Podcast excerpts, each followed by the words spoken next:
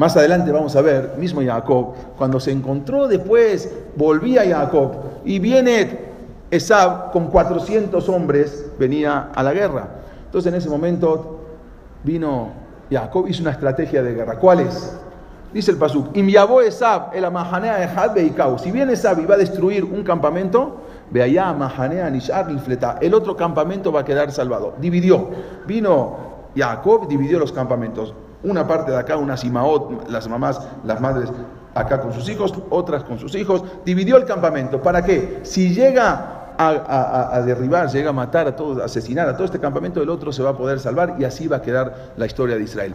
Esa es el que el Algadol, y de ahí vamos a ver ahora todo lo que sigue, como de esa manera el pueblo de Israel fue formado. Dividió el campamento y Akash es lo que hizo desde entonces hasta ahora.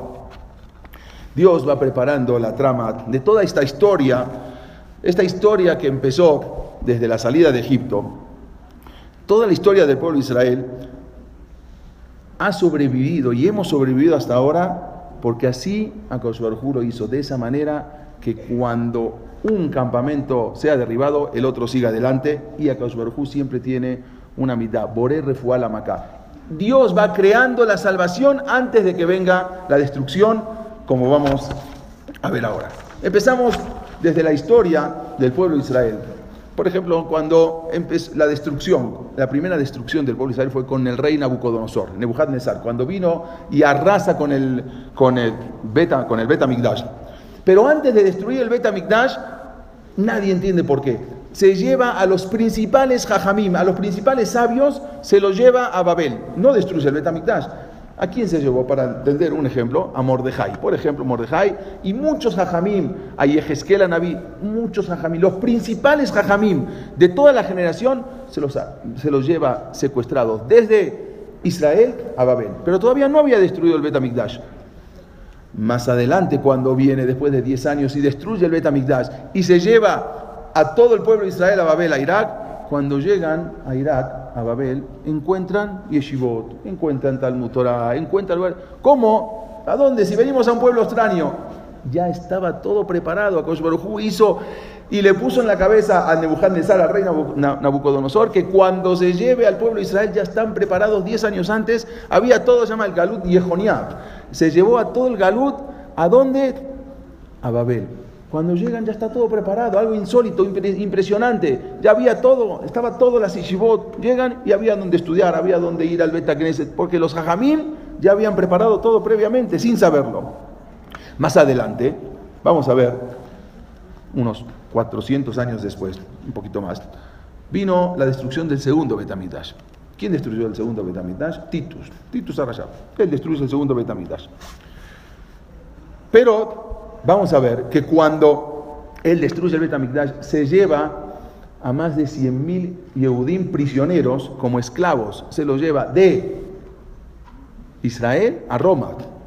Y ellos mismos, si ustedes alguna vez estuvieron en Roma y conocen el Coliseo romano, el Coliseo romano fue construido exclusivamente por judíos, por Yehudim, que él se los había llevado desde Israel. Y para festejar que él obtuvo la victoria, manda a construir el arco de Titus, el famoso arco de Titus con la menorá y todo, y aparte manda a construir el famoso Coliseo Romano. El Coliseo Romano exclusivamente fue construido por Yehudim que se llevó desde Israel a Roma. Y no solamente eso, sino que aparte de haberlo construido, los pone luego a pelear como gladiadores. Los primeros gladiadores que peleaban con fieras, y ese era el show que tenían, como dicen en Roma, al, al pueblo pan y circo. No, mantiene, dale, dale, un poquito de comida, dale un poquito de show y todo lo demás, haz lo que quieras con el pueblo. Él hizo eso, vino Titus y puso a los primeros gladiadores, eran los judíos que los hacía comer, los entrenaba, todo para luchar contra las fieras y ahí veían cómo morían. Y ese era el show de cada domingo, como hoy en día los partidos de fútbol, bueno, antes era, o las corridas de toros, antes era el, el show, era ¿Qué era? Era eso exactamente, el pelear, ir a ver cómo peleaban los judíos, los gladiadores judíos contra las fieras. Después, obvio que no solamente los judíos, también participaban otros.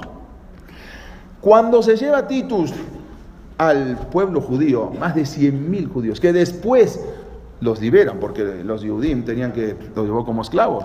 Pero el judío, cuando llegaba el Shabbat, el viernes a la tarde, le decía al patrón, no, ya no puedo trabajar. ¿Por qué? El Shabbat, te voy a pegar, pégame, mátame, yo no voy a trabajar. Y luego venía Rosh Hashanah, y luego Kippur, y luego eran muy religiosos, Jolamoed tampoco trabajaba, y luego venía Sukkot y Simchat Torah, y luego y así una tras otra, este, este no sirve para ser esclavo, los liberaban y así fueron formando las propias comunidades.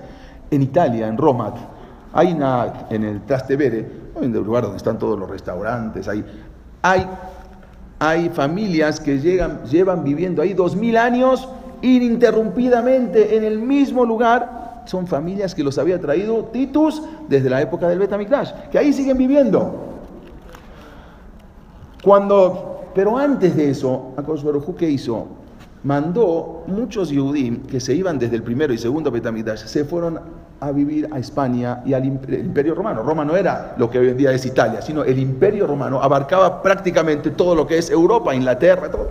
Entonces, muchos Yehudim ya estaban viviendo de tiempos anteriores y cuando llegan estos Yehudim que traen desde, desde la época que los trae Titus, ya muchos Yehudim ya estaban viviendo de antes. Incluso en España, muchos judíos habían llegado a España antes que los mismos romanos.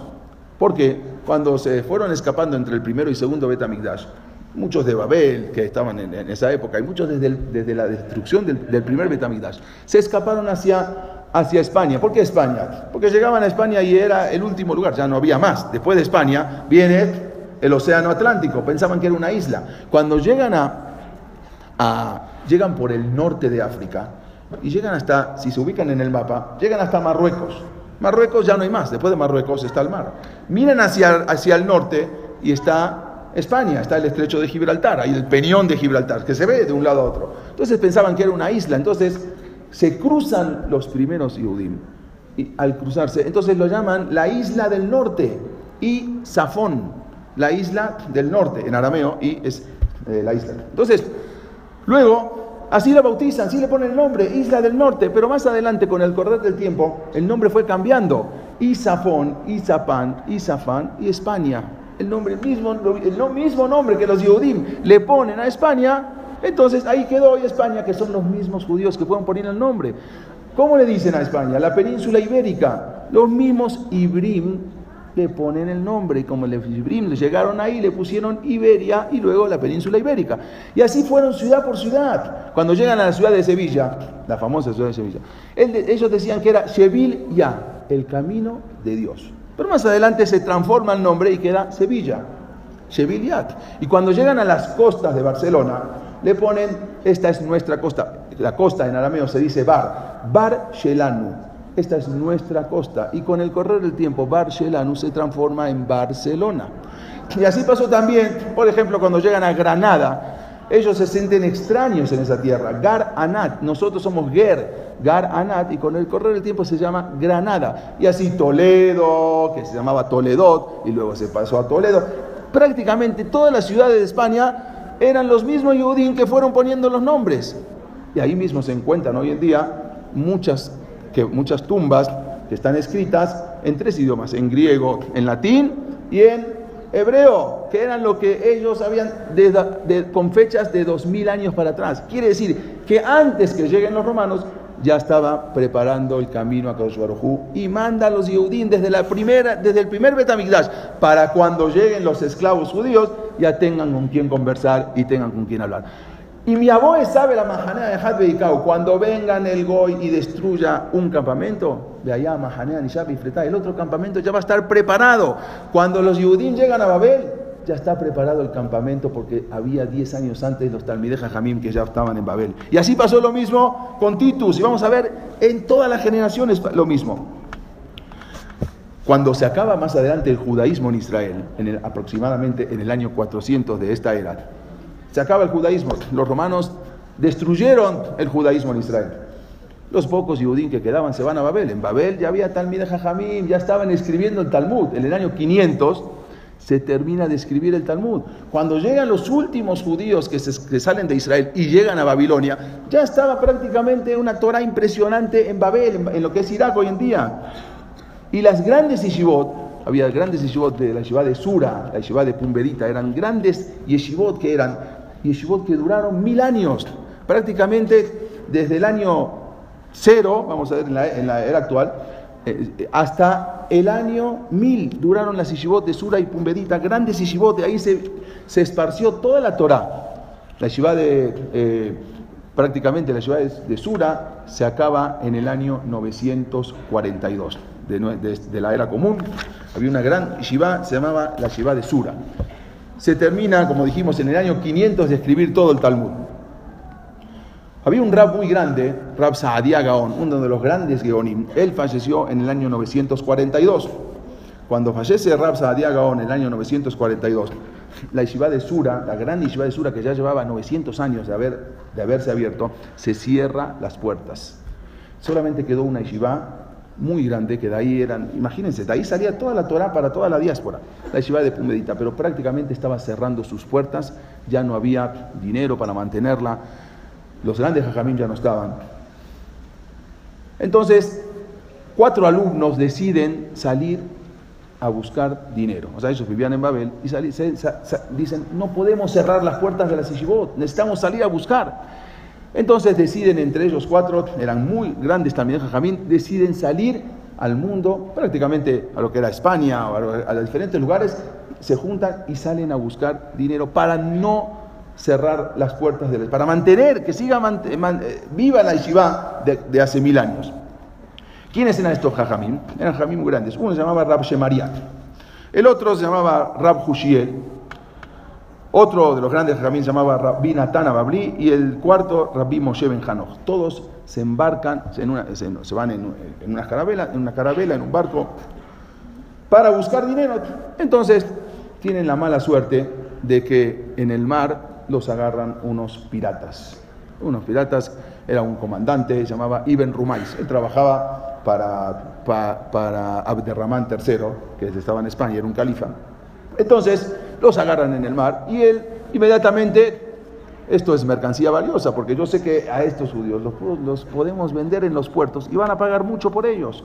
Entonces se los lleva cada uno a un puerto y lo vende en un puerto diferente. A Rab María lo lleva a Alejandría y ahí lo pone en la venta de esclavos, antes era, permitida la venta de esclavos. Entonces, inmediatamente, siempre en las comunidades judías iban a los puertos a ver si había judíos, que secuestrados y pagaban, pidón shebuim. Entonces van al, puerto de Alejandría, se encuentran un jajam, no saben ni quién es, pero lo ven, aspecto del jajam, y pagan por él y se lo llevan a la comunidad de Alejandría. Y al poco tiempo se dieron cuenta que no era cualquier jajam, era un rab muy importante y lo ponen como rabino de la comunidad de Alejandría. Y él fue el que esparció toda la Torá en Egipto y en todo, en, África. Al segundo jajam se lo llama, Rab Shemarian se lo llevan al, a otro puerto, al eh, Rab Hushiel, a, Túnez, el puerto de Cairuán. Lo venden igual, y al poco tiempo la gente de la comunidad que, rescataron al Rab Hushiel se dan cuenta que era un Talmid Jajam muy grande y lo ponen como Rab de ahí. De ahí su hijo se llamaba Rabbenu Hananel, fue un Rab muy grande que habló en la, que, explica la Gemara. Al tercero, Rabbi Natan Abli, lo venden en Francia. Y al cuarto de este que queremos hablar, se llamaba Rabbi Moshe Ben Hanoch. Era el único que viajaba en el barco con su esposa y su hijo. Era recién casado, tenía un hijo chiquito. Entonces él viajaba con su esposa. Su esposa era una mujer muy guapa. Ibn Rumais, el comandante este, el, pirata, cuando lo estaba, lo estaba, la, estaba siguiendo a ella en el barco y no, la, no dejaba de quitarle los ojos de encima. Obvio, una mujer yudí, guapa. Entonces ella tenía mucho miedo de lo que, vaya, lo que vaya a poder pasar, porque seguramente este va a ser lo mismo que quería hacer el parado con Abraham Avinu, lo mata y se queda con ella. ¿qué hago? Y le dice, ella estaba temerosa y no le quitaba los ojos de encima a esta mujer, a la esposa de Rabbi Moshe Ben que iba en el barco, lo iban a vender. Y estaban yendo de puerto en puerto para venderlo. En ese momento le pregunta a su esposo, le dice, amor, le dice, eh, dime una cosa, los que, los que fallecen en el mar, ¿también van a tener Tijiata Metim? ¿También van a tener la resurrección? ¿O solamente los que son enterrados en la tierra? Entonces el esposo, sin saber a qué se refería, dice, claro, mi amor, seguro. Hay un pasuk en el Teilim, justamente en el Teilim 68, Samajet, hay un pasuk en el pasuk 23, Perek 68, dice, Amar Hashem, mi basham ashiv, ashiv mi metzulot diam. Dijo a Baruj de las profundidades del agua también los voy a regresar. Él sin saber a qué se refería, inmediatamente en ese momento, cuando termina de escuchar lo que le dice el marido, se avienta al mar y se suicida. No quería terminar en las manos de un goy también. El esposo se volvió loco. No solamente acá ahora este es secuestrado y lo van a vender como esclavo, sino que ahora encima se queda sin esposa. ¿Qué va a hacer? Lo venden en dónde? En Córdoba, en la ciudad de Córdoba, en España, lo venden y lo compran a él. Lo compran como, como cualquier otro esclavo. Él con su hijo lo venden en la ciudad de, de, como dijimos en España, en Córdoba, y se lo llevan a un Betagneset, hay un común por diosero, que se quede ahí en una esquina. En ese momento estaba el Rabba, un Rabbin estaba dando un shiur, una clase, y en un tema un poco difícil y se traba en el tema. Inmediatamente este Rab, que estaba ahí en una esquina, Rab Moshe Hanok, le dice, yo creo que es así lo que estás hablando. Se dieron cuenta que era un jajá muy grande, inmediatamente se baja Rabbi Natán, dice, tú eres el que tiene que seguir ahí. Y él fue el Rab que trajo toda la Torah a España. Entonces, si vemos acá, nosotros vemos a veces las cosas terribles, pero pues va creando toda la reforma. ¿Por qué? Se va a destruir dentro de poco, en el año 1000 se acabó Babel, toda la Torah de mil años se acaba, pero inmediatamente ya estaba la Torah preparada en España, en Cairán, en Túnez, en Egipto y en Francia. Toda esa Torah que se iba a acabar, Borer fue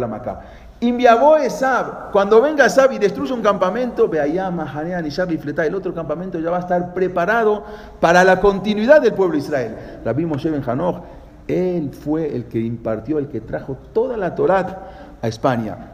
Alumnos de él, Rab Shemuel Anagid, después tenemos el Rambam, grandes alumnos, que él fue el que trajo toda la Torah a España porque traía directamente la Torah de Babel.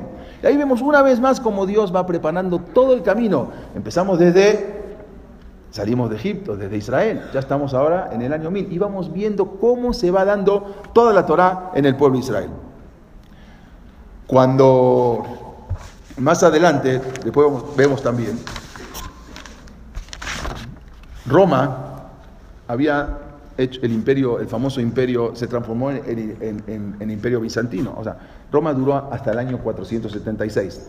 Pero sigue, no es que Roma como, como pueblo romano se acaba, pero porque eran paganos. Entonces pasan a ser ahora cristianos. Un rey, el rey se llamó Constantino en el año 363, él pone como la religión oficial el cristianismo en Roma. O sea, siguen siendo romanos, nada más que ya, ya no son romanos, ahora se llama Bizancio, bizantino, el pueblo bizantino. Y ellos, vamos a ver, que siguen en eh, su capital, la pusieron eh, por Constantino, la ponen Constantino, para lo que hoy en día es Estambul, y ahí tiene su reino. Y siguen reinando hasta el año 1453, que ahí cae el imperio bizantino y ya empiezan a dominar los otomanos. ¿Qué pasó en España? Toda esa Torah en España dura hasta el año, sabemos, hasta la expulsión de los judíos de España en el año 1492. En el año 1492, con la famosa expulsión de España, lo famoso de Colón, Colón tenía que partir, él había convencido a los reyes católicos para salir en busca de tierras. Sabía que la tierra era redonda, Sabía que detrás del mar había otro, otra, otro país, pero no, no, sabía que era América, sabía que era un continente, el continente, un continente, los indios. Por eso, por eso se llaman los indios, porque él pensó que llegó a las Indias, por eso se llaman los, los indios hoy en día. Entonces, mismo Colón ya viene preparando y prácticamente casi la mayoría de los 700 tripulantes que, que viajan en las tres calaveras de Colón, la Santa María, la Pinta de la Niña, eran Yehudim que viajaban, pero estaban prohibidos subir a, las, carabelas, los Yehudim. Entonces muchos se fueron, obvio, se fueron a la iglesia a bautizar, hacerse como marranos, para poder subir. La prohibición era que hasta el día 31 de julio, a partir del 1 de agosto, ningún judío puede quedar en España, porque ya los habían expulsado.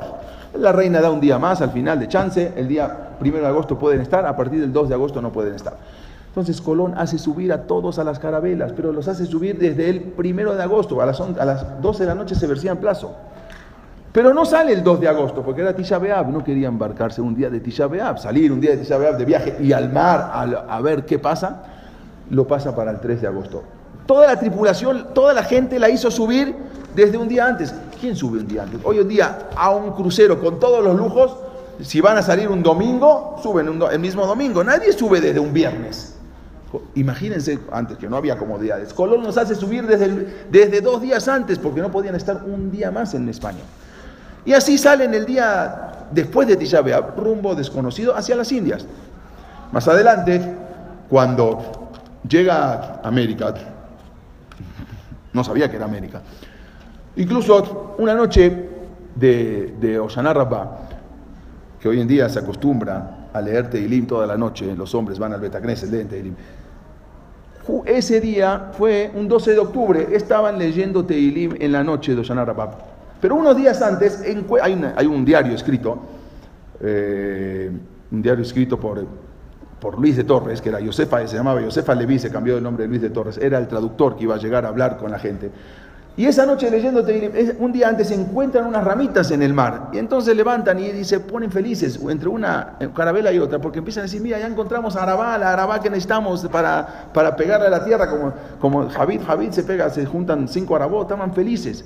Es más, hay una carta que manda Bartolomé de las Casas, que viajaba con Colón, le manda a la reina, él sí era, era Goy, le dice, no entiendo qué está pasando. Una noche todas las, tres calaveras empiezan a cantar al unísono, no sabemos qué era. Era la noche del calnidre, que todos estaban cantando calnidre. Y por eso se hace el calnidre. El calnidre se hizo en España, porque, ¿qué decimos? El calnidre, anulamos todas las promesas, todas esas promesas que iban a la iglesia y se convertían para demostrar que se habían convertido. Eran promesas que iban, entonces llegaban al Calnidre y, anulaban todas esas promesas. Por eso en España se crea el Calnidre.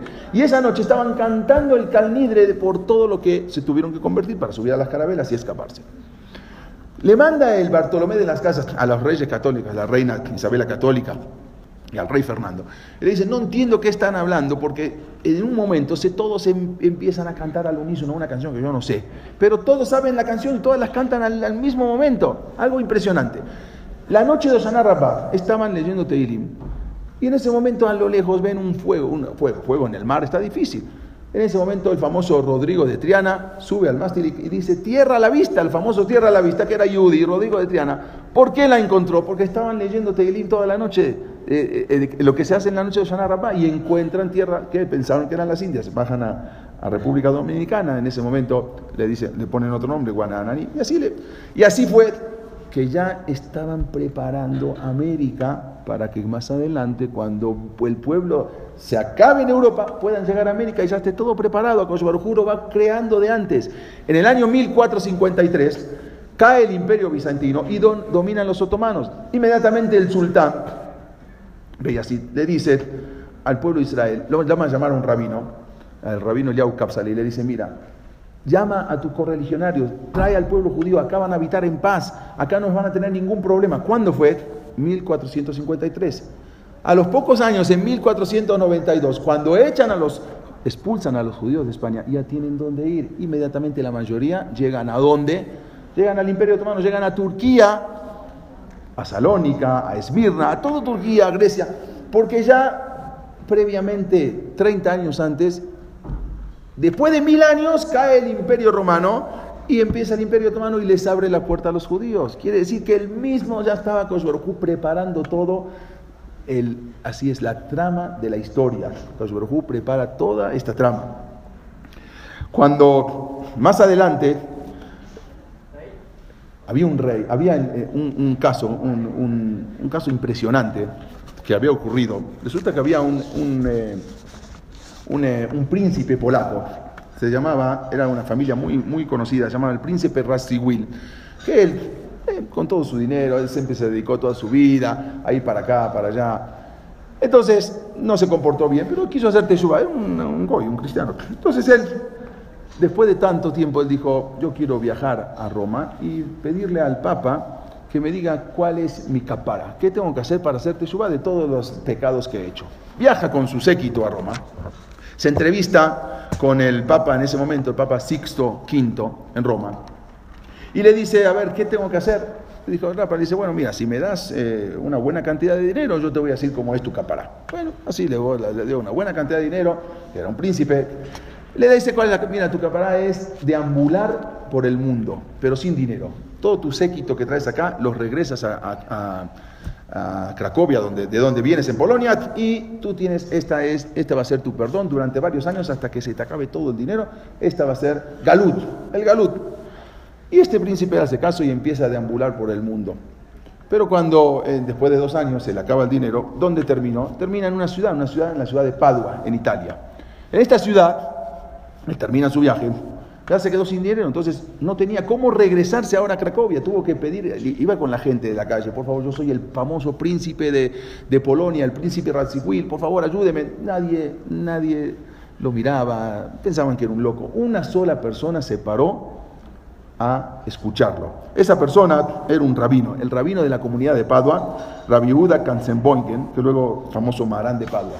Él se, acerca con él, le dice, vente, lo trae a la casa le da de comer y le da el dinero para regresarse a Cracovia. Él le pide, el príncipe le dice al rabino de Padua, dice, ¿cómo te puedo recompensar? Yo llegando te voy a mandar todo de regreso. Dijo, no necesito que me mandes nada de regreso. Lo único que te voy a pedir es que cuando llegues a Polonia trates bien a los pocos, los judíos que viven en Polonia. Por favor, trátalos bien a mis correligionarios, a mis hermanos. Y si quieres, tengo un hijo que estudia en Bielorrusia en la ciudad de Brisk, una ciudad, tengo un hijo y él si quieres ahí le puedes, eh, cuando quieras lo puedes invitar, hacer algún contacto con él, no te preocupes, lo voy a hacer. Se regresa este príncipe a Polonia, inmediatamente manda a llamar, a llamar al hijo que se llamaba Shaul, y lo llama y empieza a hablar con él, se da cuenta que es muy inteligente, se da cuenta que es muy, eh, muy ávido, entonces le dice, quédate, y de confianza, quédate a trabajar conmigo y yo te voy a, yo te voy a recompensar. El hijo está bien, dice, mira, con tal de poder ayudar al pueblo judío, se queda a trabajar con él. Y así lo puso como administrador, administrador de sus extensas propiedades. Shaul, el muchacho que estudiaba en la yeshiva, el hijo del, rabino de Padua, empieza a trabajar con el príncipe. Inmediatamente en el palacio le decían eh, Shaul, el Yudich, el judío, así se conocía en la corte real, era un joven muy querido, muy apreciado por su honestidad, honestidad y él le dio muchos éxitos, le, hizo tener, eh, como era tan honesto, tuvo, cada vez fue creciendo más este príncipe. Su reputación se extendió por todo Polonia. En el año 1586, Shaul, el, Shaul tenía 46 años y muere el rey de Polonia, Esteban eh, Batory I. No dejó herederos. Entonces, había una ley en Polonia que cuando muere un rey, el mismo día debe ser coronado el próximo rey. ¿Quién van a.? Entonces había muchas disputas ahora. Todos querían, pues, no, no tenía herederos. Entonces, varias familias importantes querían coronarse como rey. No lograban ponerse de acuerdo quién va a ser el rey. Ya eran las once y media de la noche. Necesitaban poner un rey. Entonces el príncipe le dice, se para ante todo el elector y le dice: Tengo una, una propuesta. Mientras podemos elegir al nuevo rey, mi secretario particular es de toda la confianza, ustedes lo conocen, al Yehudi Shaul, y lo podemos poner como rey, mientras, para que, hasta que escojamos, y luego él mismo tenemos la confianza que él va a bajar de ser rey y le va a poner la corona al próximo rey. Todos aceptan porque lo conocían al, Shaul. Y este fue, Shaul fue rey por un día de Polonia. El Abrej de la Yeshiva resultó que terminó siendo rey por un día en Polonia. Le cambian el nombre, ya no se llamó Katzenboige porque es un, apellido muy, muy, muy extenso. Le pusieron Wal. Wal quiere decir en, alemán la elección. Shaul Wal. Así le pusieron a Shaul el electo, el electo, para tranquilos decidir quién iba a ser el próximo rey. Y en ese momento, el 18 de agosto de 1587, lo nombran a Shaul Wal que era el nieto del Marán de Padua, fue coronado como rey de Polonia, gran duque de Lituania y príncipe de Transilvania. Al mismo tiempo, él en el palacio se escuchaba, ¡Viva el rey Saúl! El nuevo rey Saúl, consciente de que su reinado no va, a durar más de uno o dos días, inmediatamente esa noche no durmió, ordenó que traigan los libros de los edictos y decretos y sin perder tiempo trabajó durante toda la noche y promulgó una serie de decretos que habrían de mejorar las condiciones de sus hermanos judíos polacos. Porque hasta esos días, por ejemplo, el que mataba a un judío solamente pagaba una, multa y era liberado. Él en ese momento cambia el decreto y el que mata, el que asesina a un judío, él tenía la pena de muerte. Y empieza a cambiar varios decretos. Al otro día, exactamente como, como dijeron, llega un, un nuevo príncipe y él mismo, que era todo el, elector, lo habían escogido, y él mismo se saca la corona y se la pone al nuevo rey de Polonia, conocido como Segismundo, Segismundo III. Este rey de Polonia, por, lo, por el favor que hizo Saúl de bajar mismo y coronarlo, él mismo fue el que hizo entrar a todos los judíos, le dijo, vengan acá, acá tienen su casa, y ahí creció el Yadut de Polonia hasta la época del holocausto, que fue de lo más grande que había. Gracias a que a toda esta historia del que el príncipe que se, que se quedó sin dinero y que se quedó en Padua y que vino el marán de Padua y lo mandó y todo, gracias a todo, a Barujuba creando Boré, Refuala, Bacá. Todo es una trama que Dios la va creando para que cuando llegue el pueblo de Israel ya encuentre su lugar. Sabemos en este galut, en esta diáspora. Y así, este Shaul después falleció el 28 de septiembre de 1616 a los 77 años, pero antes reunió a sus 12 hijos y le dejó en su testamento y les pidió que él siguieran sus pasos, viendo siempre por el bienestar de Am Israel.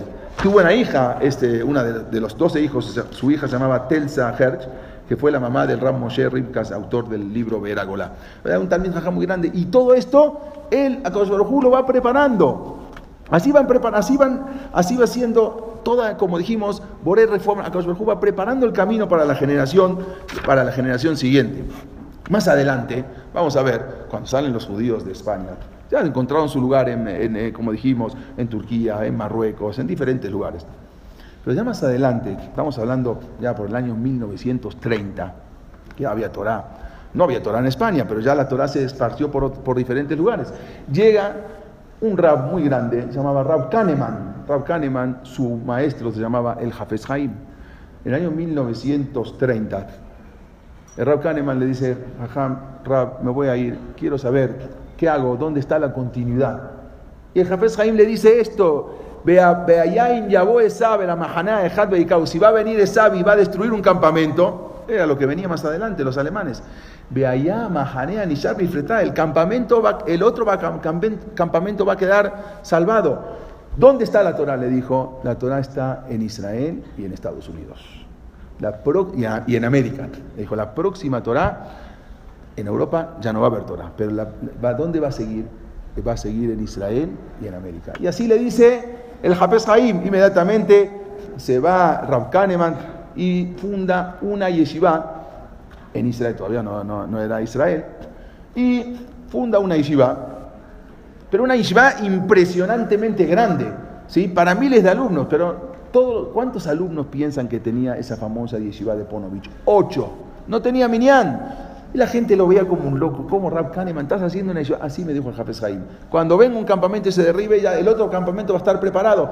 Funda la yeshiva de Ponovich, una yeshiva inmensa para miles de alumnos, solamente con ocho alumnos. Incluso cuando en, la, puerta le pone, en, la puerta de la yeshiva de Ponovich, pone un cartel que hasta hoy en día está. Entonces de ahí dice, cuando vengan Ubales, dice, eh, el... Eh, eh, Ubale Sion, cuando, va, a venir la Geulá a Sion, y así está, después de que se destruya todo, ahí van a volver y ahí va a estar el campamento de Am Israel. Y vemos así, la Torah, ¿dónde, dónde, dónde siguió? La Torah siguió en Israel y siguió también en, Estados Unidos y en América. Vamos a ver Lakewood, cuando se va el Rabaron Kotel y funda la ciudad de Lakewood, hoy en día, hoy en día hay más de 7.000 alumnos estudiando y ahí sigue la Torah, la continuidad del pueblo de Israel. Ese es el odio del el pueblo que creó, que estaba creado desde Sab, para la continuidad del pueblo de Israel. Todo Israel, aunque se aleje, más alejado del mundo, esa chispa divina es la que continúa. El pueblo de Israel se puede alejar a lo más. Israel se jatá, afalpi se jatá Israel. Aunque sea que pequen, Israel es Israel. Y esa chispa divina se mantiene en el llamado de Israel. Yo conté hace poco algo, pero es digno de volver a contarlo. En una ocasión había un, eh, un rab, Rab Nachman Seltzer, que él cuenta este mase, y él mismo le ocurrió este mase, este hecho. Él viajaba en un, eh, en un avión, tenía que viajar hacia, hacia Houston, y se encuentra, se sienta en el asiento del avión y ve que hay un, un se da cuenta que es un yudí, un judío que está sentado al lado, un señor mayor. Entonces, le dice, eh, ah, llega el momento de la, de, la, de la, comida del avión, le traen la comida, por supuesto, el rabino va a comer la comida kosher, le traen su comida kosher. Pero ve que el otro que está sentado al lado no pide kosher y, ve como se me, un pedazo de carne y se lo está come y come. Y el rabbi dice, no puede ser, yo no puedo, no, no, no puedo aguantar ver como el otro está comiendo una comida tan F. Yo le tengo que decir algo, no hay manera. Entonces, ve de qué manera. Le dice, mira, te puedo hacer una preguntita, le puedo hacer una pregunta. Sí, cómo no. Usted sabe que, que hay servicio kosher en el avión. Usted puede pedir comida kosher. No, no le cobran de más por comer, por poder. Es el mismo precio. El otro que está sentado al lado le dice, le voy a decir algo. Yo no soy kosher y no me interesa nada de lo que usted me diga. Bueno, bueno, está bien, está bien, no, pasa nada, cálmese, no le dije nada. Ya ve que este señor va a la guerra directamente, entonces ya mejor no le digo nada. Y se quedó callado y el rab siguió comiendo su comida. Pasan 10 minutos y el señor empieza a hablar solo. Nadie, nadie le dijo nada. Este señor le dice, mire, yo le voy a contar. A mí me llevaron al campo de concentración con mi esposa y mis hijos. Los alemanes mataron a mi esposa, mataron a mis hijos. Y yo me quedó una única esperanza de vida dentro del campo de concentración. Tenía un hijo, un hijo, se llamaba mi hijo Catriel. Mi hijo Catriel tenía cinco años y él dentro de la barraca donde del pabellón, él no podía estar conmigo. Eh, tenían sectores, tenían que estar en el, pabellón de los niños. Pero él se escondió conmigo y durante todo el tiempo vivía conmigo sin que se den cuenta los alemanes. Y lo escondía yo abajo de la cama. Nunca cuando teníamos que salir, él se quedaba escondido, se quedaba ahí. Cuando nos repartían un pedazo de pan, yo le daba la mitad para mi hijo, o la mayoría, y yo comía un poquito. Y así pudo subsistir durante mucho tiempo, durante unos meses. Pero un día entra un nazi al pabellón y nos hace parar a todos. Y mi hijo me agarra la mano tan fuerte, tan fuerte, que mi mano ya estaba morada. En ese momento viene un nazi, el nazi, el alemán, y me señala a mí, se acerca conmigo y me arranca a mi hijo de mis manos y se los lleva. Y afuera escucho dos balazos. Entonces, después de un tiempo, después de, después de unos días, un amigo mío me dijo que vio cómo mataron a mi hijo. ¿Y usted todavía cree que yo voy a seguir comiendo kosher? ¿Usted todavía cree que yo, después de todo esto que viví, todavía me está exigiendo que yo coma kosher? ¿Qué le va a contestar el rabino? ¿Hay algo que contestarle a esta persona?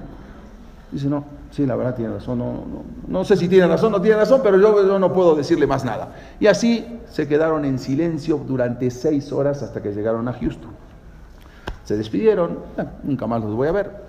Así piensa la persona, A veces la persona piensa una cosa y no sabe eso. Pasan cuatro años, este, el Rab, en Nachman Seltzer, él viaja a pasar las fiestas Roshaná, Kippur a Israel con su familia. Y está el día de Kippur en, eh, en el Betagneset, Betagneset de Agadol, alguien si lo conoce en, en Israel, Betagneset de Agadol, en Jerusalén. Y está el día de Kippur. No sé si ustedes saben, hay una, hay una costumbre entre los Ashkenazim que se llama Iskor. Iskor es que se recuerda a todos los difuntos. Los separadín también lo hacemos en la, eh, cuando abrimos antes de Calnidre, antes, eh, ahí recordamos todos a todos los difuntos. Pero los Ashkenazim es algo especial, porque el día de, eh, en el día, en la mañana, antes de, en el Sefer Torah, después del Sefer Torah, ahí empiezan a recordar y se van por, formando en fila y van pasando con el rabino y van diciendo el Elunishmat, recordando los, familiares, los hermanos, los familiares. Hay una particularidad, que todos los que tienen papá y mamá se salen del Betagneset. Ellos no están en el Kinis, no están en el Kinis, Entonces el Rab está contando que yo, él, tenía papá y mamá, el Rab, el Seltzer. Entonces sale, me, salí del Betagneset. Me fui a dar una vuelta, porque dura como media hora, 40 minutos, hasta una hora. Me fui a dar una vuelta por el, para despejarme un poco por los jardines alrededor del, del Kinis, alrededor del Betagneset. Estoy caminando y de repente veo algo, algo que me llama mucho la atención. Un yudí sentado en la parada del autobús comiendo una torta y fumando. En Kipur, en Israel, en Kipur la gente se cuida igual. ¿Cómo puede ser? Y pero algo increíble, lo veo al yudí digo, este lo conozco. Es el que yo viajé hace cuatro años con él en el avión me están dando una oportunidad del cielo. Es una segunda, por la primera no logré hacer nada, pero no hay casualidad. ¿Cómo puede ser que yo me lo vuelva a encontrar otra vez al mismo Yehudi, el señor Weinstein, me lo vuelvo a encontrar otra vez en, el, en, el, en, la parada del autobús? Pero ¿qué le digo? A ver, ya sé lo que me va a contestar. Me voy a acercar. ¿Y qué le voy a decir? Lo que le diga va a salir de más, porque ya sé lo que me va a contestar. Dios, por favor, te lo pudo acá, te lo pido, ayúdame a poner las palabras correctas para decirle, a ver, ¿qué le puedo decir? ¿Qué le voy a decir? ¿Es Kipur? No, ¿por qué está comiendo? Ya sé lo que me va a decir. No importa, me tengo que acercar. Me acerco con él. Hola, señor Weinstein, ¿se acuerda de mí? Pues claro que me acuerdo de usted. Si usted estuvo conmigo en el avión hace cuatro años, perfecto, me acuerdo. El de la comida kosher, claro me acuerdo de usted. ¿Qué le digo? A ver, ¿por dónde empiezo? Hashem, por favor, las palabras, ¿qué le voy a decir? En ese momento se me ocurrió algo. Y le dije, mire, este señor Weinstein, yo sé que usted no le voy a hablar de que está comiendo en Kipur, ni menos que está fumando, no, de eso no tenemos que, que hablar, pero para nada. Pero lo único que le digo es que no es casualidad que nos volvemos a encontrar. Entonces, es el momento, usted sabe que hay una cosa que se llama ISCOR, en el, en el Beta Crecer están recordando a los difuntos. Y yo pienso que es una oportunidad para que usted venga al Beta Knesset y recuerde a su familia, a su esposa, a sus hijos y a su hijo querido Catriel, que el que más quería, que se lo sacaron de su mano. No es un momento para que usted venga al Beta Knesset. Nada más le pido, venga conmigo y hacemos el ISCOR, hacemos el recuerdo. Entonces, en ese momento el Señor empezó a llorar y le dijo, voy contigo. ¿Pero qué hago? Mira, no estoy vestido, no importa, venga conmigo así como está. Y todo esto para elevar la memoria de su, de su hijo, de, su esposa. Lo abracé, lloramos juntos y lo llevé al Betacneset y nos pusimos a la fila, a la cola de, todos los que venían al Betacneset a hacer el Discord. En ese momento, cuando llega el, momento que le toca a él, entonces el rabino se para y le dice, bueno, Leilun Ishmat, ¿de quién? Entonces él dice, da el nombre de su esposa, el nombre de sus hijos, y en ese momento da el nombre de su hijo más pequeño, le dice Catriel Menajen Ben Yeheskel Sarga. Él le llamaba Yeheskel Sarga. En ese momento ocurrió algo impresionante. El rabino se da vuelta, le dice, papá, ¿cómo? Dice, yo soy tu hijo. ¿Cómo eres mi hijo? En ese momento se desmaya el papá, lo reaniman. Dice, pero me dijeron que estabas muerto. No, lo llevaron al hijo a otro pabellón y uno escuchó dos disparos y pensó que habían matado al hijo. Y el hijo después termina la guerra, se va a Israel, estudia en Yeshiva y se hace el rab de la comunidad. Y él se encuentra a a, a Catriel Menajem Ben sabe que era su papá, era su hijo.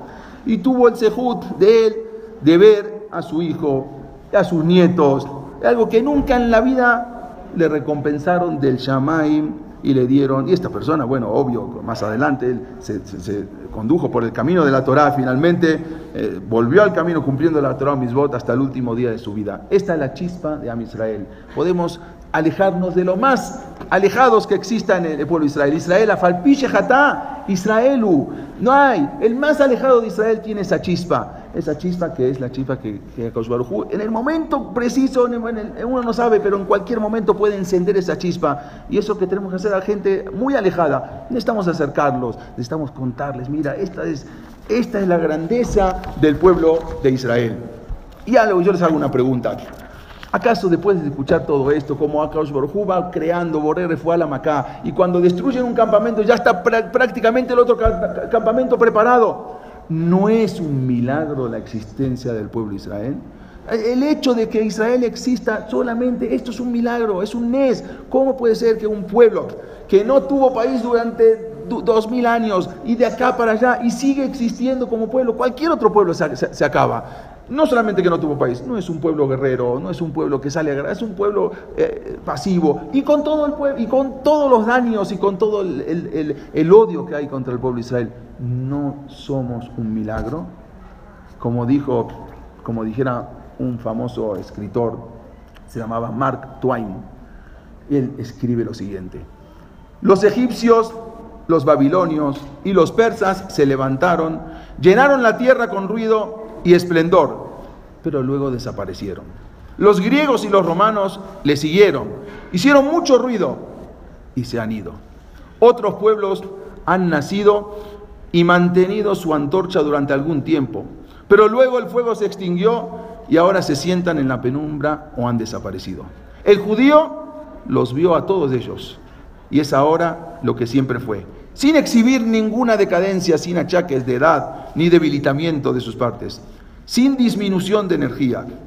Todas las cosas son mortales, excepto el judío. Todas las fuerzas pasan, pero este pueblo permanece. ¿Cuál será el secreto de su inmortalidad? Esto lo escribe un no judío, lo escribe Mark Twain. Entonces, Mark Twain no sabía, pero nosotros sí sabemos cuál es el secreto, es el secreto de la inmortalidad de Am, Israel.